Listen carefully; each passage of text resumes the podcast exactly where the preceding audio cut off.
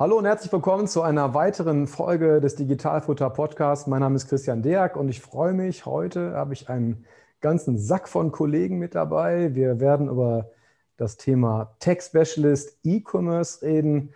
Ja, um so die Notwendigkeit, Steuerberatung und E-Commerce zusammenzuführen, sowohl aus vielleicht rechtlichen, haftungsrechtlichen äh, Gesichtspunkten, aber auch Thema Kommunikation. Wie versteht man sich miteinander? Was ist das für ein Berufszweig? Muss man sich darauf spezialisieren? Und deshalb haben wir zusammen mit der Steuerfachschule Dr. Endres den Tech Specialist E-Commerce auf den Weg gebracht, damit man sich nachhaltig auf diesem Bereich auch vernünftig konzentrieren kann. Kurz vorweg, wir stellen uns einmal kurz vor. Mein Name ist Christian Deak, Steuerberater und Geschäftsführer der DHW Steuerberatungsgesellschaft. Der Kollege mit der Mondlandschaft im Hintergrund ist unser Ellen. Ellen, sag doch mal ein paar Worte zu dir. Ja, ich bin Ellen Schember, angestellter Rechtsanwalt bei der DHW, auf dem Weg auch zum Steuerberater. Das wird sich dann im Herbst entscheiden. Und ich würde den rechtlichen Part äh, des Lehrgangs betreuen. Genau, der Ellen und ich haben den ersten Tag äh, uns ein bisschen aufgeteilt. Das, äh, wir werden euch gleich mal ein kurzes Inhaltsverzeichnis von uns noch äh, präsentieren, zusammen mit der Franzine Damholz, die den zollrechtlichen Teil ähm, äh, noch, noch betreuen wird. Das heißt, wir haben am Tag 1 Zivilrecht, äh, dann Ertragssteuer, äh, auch Bezug auf, äh, dann zusätzlich bezogen auf DATEV-Schnittstellen, technische Umsetzung, etc. und wird dann abgerundet am Ende des Tages mit Zoll. Und dann kommen wir schon zum Tag 2, damit wir uns, damit wir hier auch keinen vergessen. Tag 2 wird, kommt dann Anna und Roger. Fangt auch einfach an mit dir, Anna, wo ihr alle gleichzeitig redet. Ja, danke, Christian. Ich bin Anna, ich bin Steuerberaterin und ähm, war mehrere Jahre auch in der Umsatzsteuerberatung tätig, ähm, immer mit dem Fokus auf das internationale Umsatzsteuerrecht und eben auch ähm, Themen, wie kann ich eben bestimmte umsatzsteuerrechtliche Anforderungen automatisieren, ähm, sodass am Ende meine Umsatzsteuer eben auch ähm, meine Umsatzsteuererklärung korrekt ist. Ja, vielen Dank, äh, Anna, vielen Dank, äh, Christian. Ähm, ja, nochmal moin aus Hamburg. Mein Name ist Roger. Ich bin äh, Mitgründer und Mitgeschäftsführer von Textu. Ähm, ich habe äh, ungefähr zwölf Jahre für die Finanzverwaltung gearbeitet, immer im Bereich nationale und internationale Umsatzsteuer. Und äh, das ist auch genau mein Part hier bei Textu und auch im Rahmen des Lehrgangs dann. Das heißt, wir werden uns anschauen, äh, was tut sich genau an der Schnittstelle E-Commerce und Umsatzsteuer. Super, dann haben wir den Tag zwei, bevor wir dann gleich in die offene Diskussionsrunde kommen. Last but not least, Jan. hallo, ich bin der Jan. Ähm, mir gehört der Tag drei und da geht es so ein bisschen um das Thema Automatisierung. Wie digitalisiere, automatisiere ich die ganze Sache? Bin selber gelernter Wirtschaftsjurist, komme aus Kanzleien und bin eigentlich schon in den letzten Jahren eigentlich immer tätig, so im Bereich Steuern und IT. Bin auch in dem Bereich eigentlich schon seit ein paar Jahren ähm, Referent. Genau, und unser Anspruch ist es an der Stelle erstmal, wie ich das schon in, einleitenden, in den einleitenden Sätzen mal so gesagt habe, Folgendes zu tun. Äh, mir als Steuerberater werden andere Kollegen mir beipflichten. Ähm, ja, fällt immer wieder auf, dass wir eine Menge Theorie im Kopf haben, aber teilweise nicht wissen, je nachdem, welches neues Fachgebiet man sich gerade schnappt, wie man es direkt in die Praxis umsetzen kann. Und der Bereich E-Commerce ist halt äh, ja, stark skalierend, um das mal mit den Worten äh, auch wiederzugeben, und bringt halt auch ein paar Probleme mit sich, auch ein paar Herausforderungen, ein paar Chancen natürlich auch. Aber das Wichtige ist, dass man sich auf diesen Bereich halt so zumindest spezialisiert, damit man eben auch weiß, was es da für Schwierigkeiten gibt. Denn offen gesagt, der Bereich E-Commerce hat halt ein paar, äh, ein, paar, ein paar Sachen, die er mit sich mitbringt, die es bei anderen äh, Branchen halt weniger gibt, nämlich einfach die Automatisierung an sich. Das bedeutet, man ist theoretisch in der Lage, ungemerkt sich einfach unheimlich viele Probleme einzuspielen, wenn man dann halt nicht weiß, worauf man achten muss. Kollegen unter uns hier werden das wissen. Das ist im Steuerrecht eigentlich immer so. Erst, man weiß immer erst dann, wenn es weh tut, wenn es halt weh tut. Das heißt, unser Anspruch ist eigentlich erstmal der, euch äh, im Vorfeld zu sagen, wo ein Minenfeld sein könnte und wie man dann nicht nur das Minenfeld findet, sondern vielleicht auch das einfach auch umgehen kann. Ne? Weil das ist das, was ich in meinen äh, Beraterfortbildungen oft vermisse, dass man einfach wirklich auch in die Hands-on-Mentalität, in die Praxis reingeht. Und genau aus dem Grunde wir arbeiten beispielsweise extremst gerne mit der Firma Textu zusammen. Soll jetzt an der Stelle natürlich keine Schleichwerbung sein, sondern einfach, äh, wir haben uns die Firma Textu aus verschiedenen Gründen einfach ausgesucht, weil wir in der Lage sind, relativ schnell äh, und, und gut Datenströme zu kanalisieren und unsere Mitarbeiter so darauf zu schulen, dass wir mit dem Programm einfach extrem gut arbeiten können. Und mir war es einfach jetzt wichtig, nicht immer nur von einem Programm zu sprechen, sondern auch mit den Leuten, mit denen man dahinter auch zu tun hat. Das vergisst man in dieser Welt nämlich auch ziemlich gerne, äh, die auch einfach Ansprechpartner sind, die auch eine Geschichte haben, in dem Fall natürlich äh, auch beispielsweise einen steuerlichen Background, der von Steuerberatern natürlich auch extrem gut ist, dass man auch weiß, wer hat dieses Programm entwickelt, dass es nicht einfach nur wichtig ist, wir haben eine Schnittstelle, Hauptsache die Schnittstelle funktioniert und was wir da so reinprügeln, ist erstmal egal, Hauptsache läuft. Ne? Und das muss man sagen, das ist vielleicht auch so eine Art von Besonderheit im E-Commerce, also Besonderheit generell von Leuten, die sehr IT-affin sind, dass sie sich mehr auf Schnittstellen konzentrieren, als ist das eigentlich richtig, was da hinten ist, ist ja auch unser Job. Nur wir könnten es am Ende des Tages kaum mehr kontrollieren und auch kaum mehr handeln an dem Punkt. Genau. Und genau aus dem Punkt haben wir, wie gesagt, so ein, so ein drei Tage, drei Tagessystem äh, aufgebaut, versuchen da jetzt auch jetzt nicht nur in die graue Theorie reinzutauchen, sondern haben uns auf ein auf ein, auf ein spezielles Mandat eigentlich erstmal konzentriert. Ne? Wir haben erstmal gesagt, das, das, das normale E-Commerce-Mandat hat einen inländischen Wohnsitz. Wir reden hier von Leuten, die entweder nur national oder auch international handeln. Mit Amazon FBA oder CE-Verfahren vollkommen egal. Das gehen wir einmal alles durch. Also wo sind die ertragssteuerlichen und umsatzsteuerlichen Vorteile und Risiken? Was ist eventuell mit, mit einer Holdingstruktur? Ich übergebe gleich mal kurz den, den Host hier an den Jan, damit er uns einmal das äh, Inhaltsverzeichnis hier äh, präsentieren kann, dann gehen wir mit euch die ganzen Tage mal so durch. Aber das ist erstmal der Anspruch, den ich persönlich jetzt an, äh, an, an, an dieses Lehrgangskonzept hatte und würde äh, das Wort jetzt erstmal nochmal ganz gern an Roger und seine Kollegen übergeben, wie es einfach momentan so in der Praxis aussieht, weil natürlich deutlich mehr mit Steuerberatern zu tun hat als ich jetzt persönlich, um einfach zu gucken, wie sieht die Landschaft gerade aus und äh, wo hakt es momentan am meisten. Und Jan, ich gebe dir im Hintergrund dann schon mal den In dieser Zeit, genau, kann ich gerne mal den Ball aufgreifen, den, äh, den Christian mir zugeworfen hat. Das heißt, äh, wo hakt es gerade oder was sind gerade so die, die Herausforderungen im Bereich E-Commerce? Christian hat es ja angesprochen. Natürlich sind solche Mandate sehr hoch skalierbar. Wir sehen Firmen, die starten quasi mit Null und haben ein, zwei, drei Jahre später sieben, acht, neunstellige Umsätze. Das ist natürlich erstmal schön äh, aus, aus, aus Mandantensicht, äh, auch aus Beratersicht. Allerdings steckt da natürlich der, der Teufel wie in einem Detail. Und unser Anspruch ist natürlich gerade diese Systemlandschaft äh, und äh, darauf werden wir noch im Detail eingehen. Das heißt, was sind das für Systeme, die die Mandanten nutzen? Dann natürlich mal mit unserem relativ starren äh, Steuerrecht, Umsatzsteuerrecht quasi in, in Einklang zu bringen. Ja, und äh, wie gesagt, das ist, das ist unser Anspruch. Das soll auch immer der rote Faden sein. Nicht nur die regulatorischen äh, Rahmenwerke zu, zu erklären, das natürlich auch als Fundament, aber auch immer den nächsten Schritt weiterzugehen und zu sagen, was bedeutet das denn, wenn mein Mandant äh, das ERP-System XY hat oder wenn er folgenden Webshop benutzt. Wo sind da die Herausforderungen? Welche Daten brauche ich da? Welche Daten muss ich mir vielleicht aus Amazon ziehen, um eben eine hinreichende Finanzbuchhaltung ähm, abbilden zu können oder um nicht in die eine oder andere Umsatzsteuerfalle zu tappen? Genau. Und an dem Punkt einfach auch wichtig für uns ist, äh, wir werden das Ganze Szenario sehr kollegial mit euch aufziehen. Also der, wir wollen einfach gucken, dass wir hier wirklich zusammen äh, eine Art von Beraterschaft auch im Hintergrund äh, knüpfen, die sich auch regelmäßig austauschen. Eigens dafür haben wir auch eine Facebook-Gruppe eingerichtet, dass wir auch im Nachgang auch weiter miteinander verbunden sein können, wo man sich wirklich nur um das, um das Thema Zoll und Umsatzsteuer und, und Automatisierung im E-Commerce kümmern kann, weil es einfach etwas Nachhaltiges sein soll und jetzt nicht einfach mit einem Zertifikat an sich äh, erledigt sein soll. Zusätzlich machen wir einmal im Jahr eine, eine normale, äh, ja, ich, wir nennen es jetzt mal Pflichtfortbildung. Es sollte für jeden verpflichtend sein. Man wird dann wird im, äh, beim Tech Specialist E-Commerce eh schon merken, dass es einfach eine Menge Sachen gibt, auf die man sich regelmäßig mal nochmal konzentrieren sollte. Das kommt dann mit einher und das bieten wir dann noch einmal mehr zusammen an. Äh, also erstmal besten Dank, Roger. Äh, ich bin um diesen Kontakt beispielsweise, und das auch von meiner Seite aus mal zu sagen, auch extremst dankbar, weil ähm, wir auf unserer Seite, also was ich versuche mit diesem Kurs auch zu entwickeln, immer so ein Zwei-Klassensystem haben. Ja? Also nicht jetzt in Form von hierarchisch, sondern einfach nur getrennt. Ja? Also äh, es kann nicht sein, dass die Zukunft dann so aussieht, dass der Steuerberater irgendwo sitzt und, und, und IT irgendwo, weil man einfach auch klar sagen muss, ist ja jetzt kein Digitalisierungskurs, ja, dass, dass ein Steuerberater mal digital werden sollte. Darum, darüber sprechen wir jetzt nicht, sondern es sind einfach Mandate, die ohne den Einsatz von IT überhaupt gar nicht mehr handelbar sind. Das bedeutet, äh, so wie ich auch früher noch gelernt habe, ja, also ich bin auch gelernter Steuerfachangestellter, schön den Waschkorb dahinstellen und die Debitoren, die Kreditoren reintippern, kann man ja machen. Ne?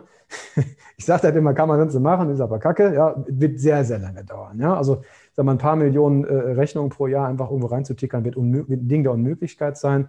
Der E-Commerce-Händler an sich unterliegt auch einem Kostendruck. Das heißt, er könnte sich jetzt auch gar nicht leisten, mal eben ja 40, 50.000 Euro im Monat für eine Buchhaltung rauszu, auszugeben, nur damit die Debitoren irgendwo mal eingetickert sind. Also ist ein Ding, es muss äh, skalierbar sein, es muss automatisierbar sein. Und da ist ja die flächendeckende äh, Landschaft von Steuerberatern zumindest noch so, das einfach ein Fremdkörper ist in, in, in der Kanzlei. Das wird sich in den nächsten Jahren sicherlich auch ändern. Aber da helfen wir auch mit diesem Kurs und zu gucken, wie sieht es eigentlich aus? Wie macht man das eigentlich? Ja, also äh, wie muss ich mir das vorstellen, wenn ich Daten einspiele? Wir Steuerberater natürlich immer ein latentes Problem damit haben, wenn eine Buchhaltung fremdgesteuert wird. Ne? Also wenn ich gar nicht mehr weiß, was passiert da eigentlich. Ja? Und deswegen, äh, Roger und ich kennen uns ja, wir haben ja mittlerweile schon ein paar, eine, eine, eine leichte Historie so auch, auch so hinter uns, ist einfach total schön dass da einfach auch Leute, dass man mit den Leuten dahinter spricht, sich auch abstimmt, ja, dass auch äh, natürlich auch die IT merkt, äh, was haben wir für Schwierigkeiten, andersrum ganz genauso, ja, weil im Endeffekt müssen beide zusammen sich um einen Mandanten kümmern und da reden wir natürlich auch im Laufe des Kurses auch vom Thema Haftung, also wer, wessen Pflicht ist es eigentlich, die Buchungs Buchhaltungsdaten zu kontrollieren, wie baut man das in so einem Setup, so nenne ich das persönlich in der Kanzlei auf, also was für ein Vertragswerk habe ich mit so einer Art von Mandant, das ist anders als mit Oma Brömmelkamp, sage ich immer, um eine Ecke, ja, die mir ihre Sachen vorbeibringt, die ich noch sehe. Und dass das altmodische Geschäft, was wir früher auch hatten, ist halt jetzt ein ganz anderes, ähm, damit man sich selber als Steuerberater auf der sicheren Seite fühlt. Ne? Ja, und der Ellen zum Beispiel, ähm, der mit mir zusammen den, den, den ersten Tag macht, hat ja jetzt eine etwas andere Historie, ist auch gelernter Steuerfachangestellter und kann vielleicht von seinem Blick auch mal sagen, wie es denn so ist, äh, in Touch zu kommen mit, äh, mit, dem, mit, dem, mit dem typischen E-Commerce-Mandat. Ellen, was war denn dann so deine ersten Erfahrungen beim, beim E-Commerce? Was hat dich da verwundert und was ist dir besonders aufgefallen? Ich bin ja jetzt seit ja, etwas mehr als einem Jahr bei der DAW. Habe ja eigentlich sonst eher einen, äh, oder nicht eher, einen komplett anwaltlichen Background. Wie Christian schon erwähnt hat, äh, habe ich auch Steuerfachangestellter gelernt. Rein zufällig haben wir es auch zusammen gemacht, damals in grauer Vorzeit. Und ja. ähm, wie schon beschrieben, war das Szenario ja früher so, man bekam als äh, Azubi, danach bin ich direkt zur Uni gegangen, also den, den normalen Arbeitsalltag habe ich so dann nicht mehr mitgemacht, aber ich glaube, da gibt es nicht so die großen Unterschiede. Hat man den Ordner bekommen vom Mandanten und dann ja, hieß es ja, tippern Sie mal ein. Dann wurde der ganze, ganze Kram, den man da bekommen hat, in, in die Datev oder in das äh, Buchhaltungsprogramm eingetickert. Ja, damit war man dann je nach äh, Talent und Geschwindigkeit auch entsprechend beschäftigt das war so der Stand, mit dem ich dann quasi aus dem Beruf abgetreten bin. Dann ging es Richtung Uni und äh, Studium und, und, Anwaltsdasein. Und dann als letztes Jahr dann der Wechsel zur DAW erfolgte und äh, die ganzen Online-Mandate kamen, mit in Kontakt mit den Leuten kamen. Pendelordner ist da halt äh, was fürs Museum. Bei der Menge, also wenn man jetzt ein paar Mandate aus unserer Kanzlei nimmt, die dann irgendwie 10.000 oder mehr Verkäufe im Monat haben, alleine das in, in Rechner zu hacken, müsste uns wahrscheinlich noch äh, doppelt und dreifach an Belegschaft und äh, Fläche mieten, um das überhaupt abbilden zu können. Von daher ähm, ist das sicherlich ohne Technik gar nicht mehr abzubilden heute. Und natürlich die Mandantschaft selber ist äh, auch eine etwas andere, als ich sie vielleicht damals habe kennengelernt, wenn man dann den, ja. den alten Familienpatriarch im Unternehmen als Mandant hatte, den man dann mit Hochwürden äh, die, in die Kanzlei reingebeten hat. Im Vergleich zu heute, wo man es dann mal irgendwie äh, ja, te selbst Telefon ist fast schon oldschool. Ähm, dann eigentlich nur über Videotelefonie, Zoom und wie, wie die ganzen Anbieter dort alle heißen, ähm, macht, äh, man da eigentlich auch direkt per Du ist und ich immer mehr mit Erschrecken feststelle, dass die Leute, die im E-Commerce Fuß fassen und durchaus auch erfolgreich Fuß fassen, wie Roger schon sagte, mit sechs, sieben und achtstelligen Umsätzen zum Teil noch zehn Jahre jünger sind als ich ist das manchmal auch etwas erschreckend. ja, genau. Klientel, als man sie vielleicht früher kannte oder ähm, mit dem man früher zu tun hatte. Genau, und daraus ergibt sich dann auch beispielsweise eine ganz eigene Form der Kommunikation. Das heißt, wir beispielsweise mit der Kanzlei haben uns dann auch ja, zu entschieden, nur noch eine Seite, also nur noch nicht mehr den normalen, analogen, äh, herkömmlichen Mandanten zu bedienen und dann halt noch zusätzlich irgendwie E-Commerce, sondern uns dann halt auch zu spezialisieren, weil ähm, die einfach gegensätzlicher in sich gar nicht sein können. Ne? Hat halt jetzt das Mandat, was regelmäßig vorbeikommt, was Zeit binden möchte, äh, das persönlichen Austausch haben möchte. Andererseits, sag mal, den E-Commercer, der sich online die Termine bucht und der dann halt auch schon dafür auch vielleicht bezahlt hat, also auf einen wartet. Das beißt sich natürlich, dass man dann so ein komplettes äh, digitales Setup auch, auch als Kanzlei bietet, ja, in Form von, wie kommen die Belege rein, wie gehen sie raus, wie stelle ich eine BWA zur Verfügung, einen Jahresabschluss, wie betreue ich äh, unterjährig meine Mandanten, wie Ellen gerade schon sagte, per Zoom zum Beispiel. Da kommen wir dann auch im ersten Tag darauf zu sprechen. Und ich glaube, auch im dritten Tag ist das noch so ein bisschen Thema vom, vom Jan. Ähm, aber bevor ich jetzt äh, den, den, den, den, quasi dem Jan den Ball äh, zuspiele, kommen wir doch vielleicht erstmal auf das tatsächliche ähm, Herzstück, ja, und hoffentlich, hoffentlich auch, auch wenn der Steuerberater ja niemals mit äh, mit Angst regieren sollte, ja, mit dem Angststück ja, äh, ähm, des äh, Text Specialist E-Commerce, und zwar die Umsatzsteuer. Und Jan, tu mir noch eingefallen, geh noch einmal kurz zurück, damit bei dem Tag 1, dann hake ich nämlich ab. Ähm, also wir besprechen uns einmal Thema Einführung E-Commerce. Ja, also wir gehen einmal darauf, was ist das, was sind das für Mandate, welche Rechtsformen haben die im Regelfall, wo sitzen die, zumindest aus unserer Sicht gesehen, was haben wir da für zivilrechtliche Grundlagen? Rest kann man sich dann hinterher in Inhaltsverzeichnis durch, durchlesen. Buchhaltung, dann Thema Ertragssteuern. Da können wir auch bis, zum, bis zur Exit-Beratung, damit meinen wir sowas wie, macht eine Holdingstruktur Sinn. Das sind meistens sehr stark skalierende Mandate, wie, wie wir schon gesagt haben, die aber vielleicht nicht so die hohe Halbwertszeit haben. Das heißt, da muss man gucken, wie man da vorstrukturiert, was ist mit äh, eventuell mit, äh, mit vorweggenommener Erbfolge, was ist da, wenn, wenn, Sachen verkauft werden, da gehen wir im Groben drauf ein und was ist vor allen Dingen auch mit Doppelbesteuerung, je nachdem, wo man halt so sitzt. Und dann äh, der Bereich Zoll, äh, da wird die Franzi Damholz einfach hier einfach helfen, so gewisse Grundlagen erstmal mit auf den Weg zu geben. Hochpreisigkeit der Güter, 150 Euro, 135 Pfund, ja, nein, ähm, pro, pro, pro Packung Lieferung, ohne Packung Lieferung, was ist ein Warenwert des Zolls, äh, was ist eine EORI-Nummer und so weiter und so fort, damit man das zumindest mal gehört hat. Man sieht also, der Tag 1 beschäftigt sich wirklich mit den Sachen, die man sofort braucht. Ne? Also es geht nicht darum, die, äh, die nächsten 100 äh, Jahre Theorie im Vorfeld abzuspülen, sondern das wäre so etwas, äh, wenn ich jetzt meine E-Commercer betreue, hätte man mir das mit auf den Weg gegeben, hätte ich sofort anfangen können zu arbeiten. An dem Punkt habe ich noch gar nicht so das, das irre Schmerzgefühl, weil ich glaube, da kann jeder Steuerberater zumindest, also auch der Steuerfachangestellte vielleicht im Bereich Buchhaltung noch ganz gut mitschwimmen.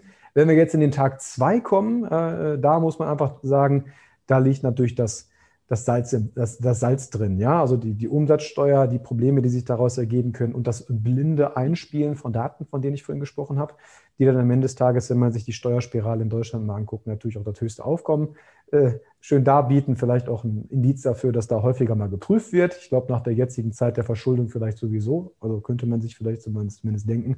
Und da übergebe ich einfach mal an äh, Anna und Roger, Roger oder Anna, je nachdem rum. Vielen Dank, Christian, äh, für die, für die Steilvorlage. Genau, ich, ich fange fang gerne mal an. Und äh, genau, der zweite Tag steht äh, in der Tat im Lichte der, der Umsatzsteuer. Ähm, äh, ich bin da so ein bisschen biased. Ich habe quasi seit dem Abitur nichts anderes gemacht, außer Umsatzsteuer auf verschiedenen Ebenen. Äh, aber ich glaube, es würden alle zustimmen, dass wahrscheinlich die Umsatzsteuer mit die wichtigste Steuer im E-Commerce ist, weil sie eben ja. auch die größten Risiken beinhaltet. Ne? Das ist, das ist, glaube ich, so der Aspekt. Und äh, unser Anspruch ist natürlich einmal den rechtlichen Rahmen sehr fundiert darzustellen aber dann, wie ich es eingangs schon gesagt habe, auch einen Schritt weiter zu gehen. Das heißt, äh, auch, auch klare Handlungsempfehlungen mitzugeben. Was bedeutet das denn, wenn ich einen Mandanten habe, der vielleicht das System XY nutzt? Ja, wo, wo steckt da der Teufel im Detail? Wo bekomme ich vielleicht Daten denn doch nicht so, wie ich sie brauche? Was muss ich vielleicht doch noch äh, mit dem Mandanten nochmal bilateral besprechen? Denn um auch das ganz klar äh, vorweg zu sagen, ich bin zwar Mitgründer einer Technologieplattform, aber wir werden auf absehbare Zeit niemals ähm, so weit kommen, dass wir sämtliche Steuerprozesse, sämtliche Steuerfindungsprozesse einmal komplett durchautomatisieren und sie dann quasi ein Leben lang durchlaufen lassen. Ich glaube, das ist absolut illusorisch. Äh, ich glaube, dessen sind wir uns auch bewusst. Und äh, insofern wird sich das, das Aufgabenbild äh, aller Steuerberaterinnen und aller quasi mit, mit steuerlichen Themen befassten Experten äh, sicherlich ein bisschen wandeln, aber sie werden umso wichtiger. Ne? Und äh, wie gesagt, wichtig ist eben zu verstehen, was passiert da im E-Commerce, äh, nicht nur mit diesen vielfältigen Vorsystemen, die da gerade im Einsatz sind, die wir sicherlich alle nochmal sehr detailliert besprechen werden, zumindest so die wichtigsten, sondern was ist auch die Allgemeinentwicklung äh, im, im, Bereich äh, E-Commerce, Onlinehandel. Natürlich ist da eine große Plattform wie, wie Amazon ganz vorne mit dabei und äh, auch gerade so, so ein Programm, dieses Pan-EU-Programm von Amazon, was vielleicht viele schon kennen oder dann spätestens auch kennenlernen werden an diesem Tag, beinhaltet natürlich viele umsatzsteuerlichen Themen, die bislang eher so in den großen Konzernsteuerabteilungen relevant waren. Ja, also Sachen wie innergemeinschaftliche Verbringungen, äh, Warenlager im Ausland. Ähm, das waren wahrscheinlich eher so Aspekte, die man bislang so im Konzernbereich gefunden hat, die jetzt aber mittlerweile auch fast bei, bei, bei einem Kleinunternehmer äh, anzutreffen ja. sind. Ja, und ähm, ich glaube, das ist so die, die große Herausforderung. Äh, und das ist eben, wie gesagt, auch unser Anspruch. Zum einen dieses rechtliche Fundament zu setzen, äh, und Umsatzsteuer wird immer dann besonders spannend, wenn sie grenzüberschreitend stattfindet, äh, nicht unbedingt im Rahmen der Beraterprüfung, weil dann ist äh, die Klausuraufgabe oftmals vorbei, wenn Umsatz nicht steuerbar ist. Und das Problem ist, im E-Commerce fängt da erst der Spaß an und auch gerade die großen Plattformen, ja, Amazon, eBay, Zalando, die fördern natürlich grenzüberschreitende Versendung, grenzüberschreitenden Handel. Und es ist natürlich nicht so, dass wenn ich Mandanten habe, die das dann eben machen, äh, dass ich dann sagen kann, okay, aus meiner Sicht ist das dann eben eine nicht steuerbare Transaktion, sondern ich muss mir dann schon Gedanken machen, wie führt dann der Mandant zum Beispiel seine Umsatzsteuer in Großbritannien ab, ja, Stichwort Brexit, weil da ist es in der Tat so, dass ab dem ersten Penny und seit dem 01.01.2021 auch dort Umsatzsteuer anfällt. Ja, da gibt es eben wie keine Freigrenzen. Und äh, das, sage ich mal, alles zu einem roten Faden verpacken, das ist in der Tat der, der Anspruch des, äh, des zweiten Tages. Genau, und vielleicht da mal so, so rein, reinzuspringen. Nehmen wir jetzt nur mal das, den Bereich zum Beispiel. Ähm, also wie, wie man sich auf ein Mandat einstellen muss. Ja? Äh, so ein kleiner Unterschied. Also, das frühere Mandat kam zu einem. Da gab es dann ein Neumandatsgespräch. Das war dann ein Kaffee- und Kekstermin. Man hat sich kurz kennengelernt, hat miteinander so ein bisschen rumgeklönt. Am Ende des Tages hat man dann die steuerliche Vollmacht unterschrieben ab dafür. Was wird jetzt passieren, wenn ich oben rechts drin bin, in dem Bereich Dropshipping und hätte jetzt ungelernte Kräfte? Naja, was, da würde sich keiner Gedanken drüber machen, ja? ob das gleiche Gut aus dem Drittland eingekauft wird und gleichzeitig irgendwo hinkommt, weil, naja, war bisher nie relevant. Ne? Das heißt, man hat es einfach irgendwie verbucht, hat dann vielleicht darauf noch geachtet, gibt es da eine Vorsteuer, gibt es da einen Zoll, ja oder also einfach nur zum Verbuchen, nicht zum Beraten, sondern einfach nur zum Abarbeiten. Fertig hätte sich niemand darüber Gedanken gemacht, ob das ein Tatbestand dafür sein könnte, dass der 3C weggekickt wird. Ja? Also dass ich im Endeffekt gar keine Lieferschwellen mehr habe, weil ich direkt in einem Reingeschäft drin bin. Und was ist dann parallel dazu mit Lieferschwellen und dem 3C? Das wird dann beispielsweise ähm, Tag 2 sein. Das heißt, ich müsste mir als Steuerberater jetzt schon Gedanken machen, wie beginne ich ein Mandat so, dass ich alle Infos so im Vorfeld habe, dass ich eine gut strukturierte eine gute Struktur an den, an den Mitarbeiter abgeben kann, dass der mir wiederum sagen kann, hey, hier scheint irgendwas nicht ganz so laufen, wie, wie, wie besprochen. Weil dann habe ich noch die Chance, unterjährig was zu ändern. Sehe ich das am Jahresende? Nein. Also ein Dropshipping am Jahresende würde ich gar nicht mehr erkennen, zum Beispiel. Ja? Das heißt, ich würde jahrelang einfach eine völlig falsche Buchhaltung abgeben. Und naja, und dann ist das Geschrei natürlich am Ende des Tages verständlicherweise auch irgendwo groß, ja, weil man hätte es zumindest mal ansprechen sollen. Das, das so als Beispiel dafür, wie unterschiedlich früher und heute dann sein kann, nur aufgrund eines Mandats, was einfach jetzt im E-Commerce zum Beispiel äh, ähm, verhaftet ist. Ja. Anna, hast du noch zum zweiten Tag irgendwas zu sagen? Ja, Christian, ich glaube, du hast gerade schon einen ganz ähm, spannenden Punkt angesprochen. Einerseits ähm, werden auch im Rahmen der Globalisierung oder jetzt auch insbesondere im Rahmen der Corona-Krise haben wir es nochmal gemerkt, die Lieferketten global immer komplexer. Das heißt, ähm, die Lieferketten werden komplexer, aber auf der anderen Seite, Roger jetzt eben auch schon mal angedeutet, haben wir das Umsatzsteuerrecht, was relativ starr ist.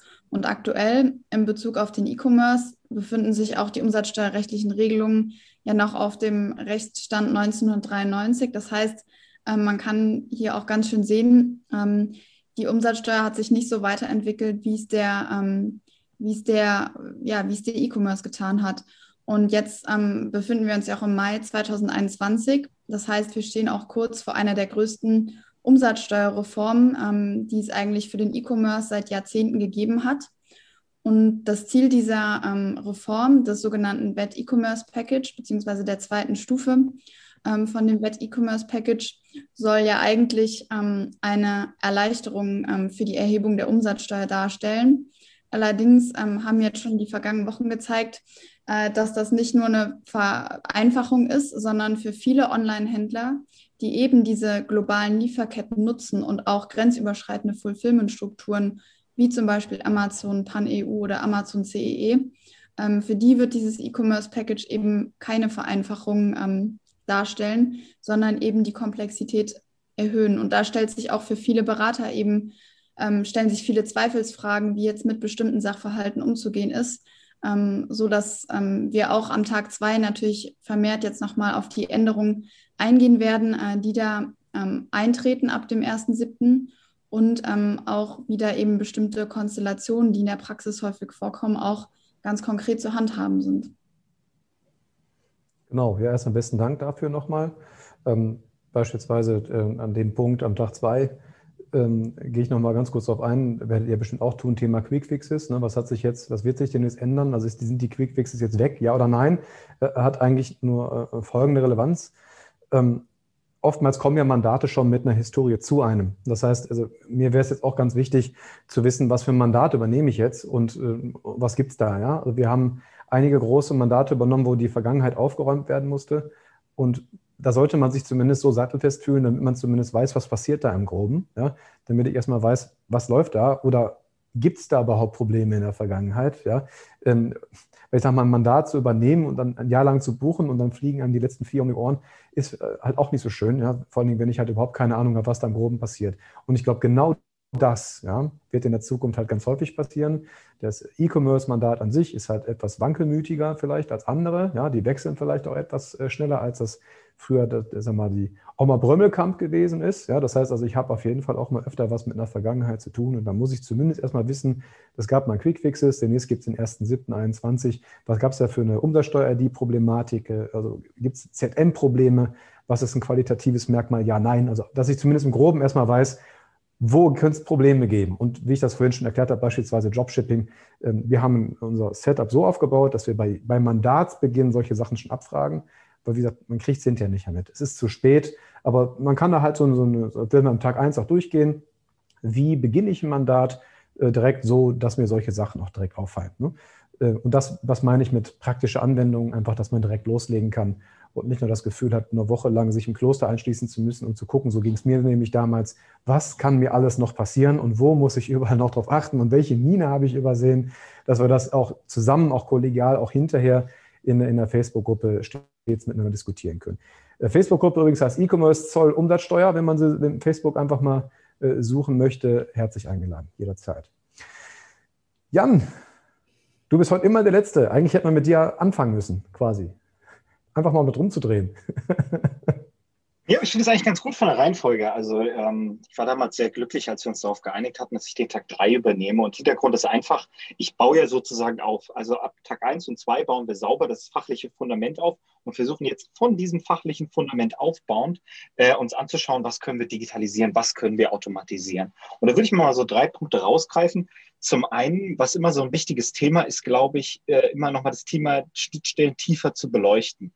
Äh, jeder hatte schon mit Schnittstellen zu tun. Aber es geht im ersten Schritt auch vielleicht darum, einfach mal zu erklären, was sind Schnittstellen, was haben die mit sich auf sich, wie funktionieren die denn technisch? Ich weiß, ihr seid jetzt wahrscheinlich keine Programmierer oder ähnliches. Ihr seid in der Steuerbranche, weil ihr keine Programmierer werden wolltet. Ähm, Richtig. Deshalb aus, auf, auf einem, auf einem äh, schauen wir uns auf einem Niveau, das je, für jeden verständlich ist, an, was passiert denn da technisch? Und äh, insbesondere eine Schnittstelle ist da natürlich sehr von Interesse, das ist die Amazon-Schnittstelle. Was gibt uns Amazon an Daten? Was gibt es uns an Daten nicht? Wie sind diese Daten aufgebaut? Das ist schon mal eine sehr, sehr spannende Sache. Und von da geht, kommt man eigentlich dann so auf den zweiten Punkt schnell rein. Und zwar, wenn man sich mal von oben herunterbricht, wie sehen denn jetzt diese ganzen Prozesse aus? Also wir haben ja so ein klassisches Dreiecksverhältnis aus Mandat, Steuerberater und Softwarehersteller. Wie gesagt, sehr viel muss ja abgebildet werden, auch von Steuerberat äh, von Softwareherstellern. Und da stellt sich die Frage, ähm, welche Schritte habe ich denn? Welche Schritte kann ich automatisieren? Und welche Schritte muss ich manuell machen? Und da geht man sozusagen rein und macht sozusagen eine entsprechende Analyse, schaut, was ist der Ist-Zustand, was ist der Soll-Zustand, was kann ich optimieren. Ausgeht auf dem Grundwissen Schnittstellen, auf den Prozessen, kommt ja dann so im dritten, wie muss ich mich eigentlich als gesamte Kanzlei aufstellen? Ähm, wie, wie, welche Softwareprodukte brauche ich, ähm, wie kann ich meine kanzleiinternen Prozesse so digital aufstellen, dass ich da äh, entsprechend ähm, die ganzen Sachen abarbeiten kann? Und welche, welches Wissen brauchen meine Kollegen, welches, ähm, welches digitale Wissen sollte jeder wissen? Sollte es vielleicht einen Spezialisten geben innerhalb der Kanzlei für ganz spezielle Fragen? Ähm, das wären so die drei Schritte, die äh, drei Punkte, die ich mir mal rausgreifen würde. Und daraus ergibt sich dann so ein bisschen der Aufbau ähm, des ganzen Tages. Dann nochmal hier auf der Folie nochmal ein bisschen anders runtergebrochen. Ja, super. Jetzt haben wir die ersten, also das heißt die ersten, die drei Tage an sich äh, mal grob besprochen. Äh, wir haben den, den Podcast immer für den sogenannten faulen Jogger. Ich hoffe, der hält jetzt noch so ein bisschen durch. Ähm, wir sind jetzt einmal drüber geflogen. Ne? Und das äh, für mich jetzt das Wichtigste ist, äh, also eigentlich seitdem ich in dem Beruf bin, regieren Berater grundsätzlich gerne, jeder wird mir zustimmen, mit Angst. Ne? Also was kann alles irgendwie noch so passieren? Äh, ist auch wichtig, sich auf die äh, Sachen einmal kurz zu konzentrieren, aber meines Erachtens muss man irgendwann auch mal sagen, jetzt gut, ne? jetzt haben wir verstanden, wo die Probleme sind und jetzt gehen wir mal dahin, wie können wir das Ganze umsetzen, weil es kriegen ja auch andere Leute hin, ne? das zu buchen oder abzuwickeln. Man ist da jetzt ja nicht immer ganz alleine. Und grundsätzlich äh, denke ich, dass der äh, Bereich E-Commerce, äh, also auch es wert ist, sich äh, da, deshalb, deshalb auch eingehend dann damit zu beschäftigen, weil er einfach natürlich auch äh, durch Corona, aber das wird auch sicherlich noch lange anhalten, ähm, den Einzelhandel, der wird also quasi einmal so Copy-Paste in den E-Commerce reingelegt und dass wir in den, in den, nächsten Jahren einfach umso mehr auch mit E-Commerce und deren Folgen zu tun haben werden. Sei es dann einfach Prüfungen, klar. Äh, wir hatten ja früher mal einfach die, die Liste, ich glaube 22 F-Bescheinigungen war das mal, dass man erstmal alle eintragen musste. Die wurde ja im Prinzip noch nicht durchkontrolliert, das kommt ja alles noch. Äh, aber im nächsten Schritt wird es halt so sein, dass auch noch mehr Leute sich im Nebenberuf, vielleicht auch so eine, Einzig, also eine Einzigartigkeit in, in, in der Branche, also durchaus große Online-Händler machen das einfach mal nebenberuflich. Ja. Äh, wie kommuniziere ich mit denen? Es wird auch noch mehr davon geben, die es im, nebenberuflich einfach machen. Das heißt, der Berufsstand wird an sich immer mehr äh, skalieren und auch dementsprechend immer mehr in der Steuerberatung Einzug halten. Und wie bekommt man das einfach vernünftig hin? Ne? Ähm, da muss man auch einfach sagen, wir haben schon andere Sachen hinbekommen. Ja, wenn wir das Staatsexamen geschafft haben, dann schaffen wir den Bereich auch. Ähm, dann möchte ich einfach von meiner Seite aus einen Appell ein bisschen Mut machen. Wir haben es ja auch hinbekommen. Das kriegt man hin, man muss sich nur einfach mal vernünftig drauf konzentrieren. Und das werden wir zumindest, äh, wir hier in der Runde hier, sehr kollegial mit euch ausgestalten, sowohl mit euch als Beratern als auch mit den Angestellten. Wir arbeiten hier zum Beispiel bei uns in der DHW auch sehr kollegial mit unseren Angestellten zusammen, weil, naja, also erstmal arbeiten wir hier sowieso nur in Teams und äh, aus dem normalen Denken heraus, ich brauche auch ein vernünftiges Feedback von meinen Angestellten, ansonsten kann ich im Jahresabschluss die Sachen nicht mehr finden. Und deshalb sollten auch beide, sowohl Berater als auch Angestellte, sollten sich hier herzlich willkommen fühlen beim Tech Specialist E-Commerce. Hier ist keiner ausgeschlossen. Das ist jetzt kein High-End-Ding, was nur der Steuerberater machen darf, ja, unsere Angestellten werden alle in Umsatzsteuer geschult, ja, dass die einfach eine Grundahnung davon haben und darauf bauen wir dann einfach auf. Bevor ich jetzt so viel rede, ähm, vielleicht an euch, also, also äh, an meine Kollegen jetzt hier, wie ist der momentane Stand? Also wie ist der momentane Stand bei Steuerberatern? Äh, tut man sich schwer in dem Bereich oder sind alle schon so dermaßen affin, dass der Bereich E-Commerce äh, einfach total simpel handhabbar ist? Wie ist da so eure Erfahrung, Roger? Ähm, unsere Erfahrung ist, äh, dass der Bereich, glaube ich, noch äh, immer relativ äh, schwach besetzt ist, was das betrifft. Also ich höre immer wieder von, von äh, Unternehmen im E-Commerce, die eben nach einem Steuerberater suchen, der sich, der sich in diesem Bereich an dieser Schnittstelle auskennt. Und äh, ich glaube, was man auf keinen Fall machen sollte, einfach mal so testweise ein entsprechendes Mandat aufnehmen, gucken, wie das dann so funktioniert und das irgendwie nebenher machen. Ich meine, Christian, da hast du, glaube ich, die besten Erfahrungen ja. gemacht. Man muss, glaube ja. ich, wenn man solche Mandate aufnimmt, muss man vorher als Kanzlei, als Berater sehr viel selber investieren. Man muss sehr viel erstmal in Vorleistung gehen, man muss Prozesse schaffen, man muss äh, kanzleiinternes Wissen aufbauen und kann dann erst langsam anfangen, mit dem Mandanten so ein bisschen mitzuskalieren. Aber das irgendwie äh, so nebenher zu machen, ich glaube, das, das ist einfach dumm to fail. Das, das, das kann nicht funktionieren. Ja. ja, die Erfahrung kann ich auch nur weitergeben. Äh, grundsätzlich ist das auch eine Eigenart des E-Commerce, die Erwartungshaltung eines, eines E-Commerce-Mandaten auf Reaktionsgeschwindigkeit beispielsweise auch eine ganz andere, als man dies man normalerweise gewohnt ist. Weil in deren Welt ist es so, dass 24-7 das Internet natürlich geöffnet hat und die großen Konzerne einfach auch Manpower abgestellt haben, um permanent zu reagieren. Ne? Das heißt, da sollte man Prozesse aufbauen, damit an sich schon damit die Warteschleifen nicht ganz so lang werden bin jetzt selber auch kein Freund davon, der den ganzen Tag nur vom Rechner sitzt und darauf wartet, dass er eine E-Mail bekommt. Die Zeiten sind auch vorbei. Aber zumindest ähm, ist man natürlich in der Lage, durch, durch eine vernünftige Struktur vieles auch vorwegzunehmen. Und wenn ich halt weiß, dass immer die gleichen Fragen kommen, na gut, dann baue ich halt mal ein Video dazu oder, oder schreibe dazu was, ne? dass ich das einfach das, erwarten die, das erwartet die Mandatschaft auch. Das ist die auch so gewohnt. Nicht von uns jetzt, also von den Steuerberatern, ganz mit Sicherheit nicht, aber zumindest aus von, von der restlichen Welt so eine standardisierte Einleitung zu bekommen. Anna, wie ist denn, wie ist denn dein, dein Gefühl so bisher? Äh, äh, nennen wir es mal E-Commerce versus äh, Steuerberatung. Äh, wie sieht es da gerade aus? Ja, vielleicht gehe ich da auch nochmal kurz auf die Umsatzsteuer ein. Ähm, das weiß ja auch sicherlich jeder Steuerberater. Die Umsatzsteuer ähm, im, wird im Examen ja schon so ein bisschen äh, stiefmütterlich behandelt. Das ja. heißt, ähm, eigentlich gibt's, taucht sie nur am Tag 1 in der Mischklausur auf und ähm, so zieht sich das ja auch durch die ganze Examensvorbereitung. Und Roger hat es ja auch eben schon angesprochen, im Examen ist ja auch oft äh, das Thema Umsatzsteuer schon vorbei, insbesondere bei internationalen Sachverhalten, wenn es in Deutschland nicht steuerbar ist. Und das ist natürlich ähm, in der Praxis und insbesondere im E-Commerce nicht der Fall.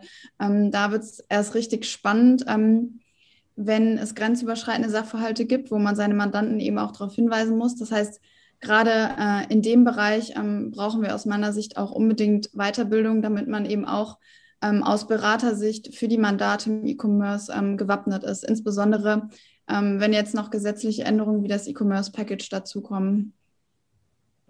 Genau, ja.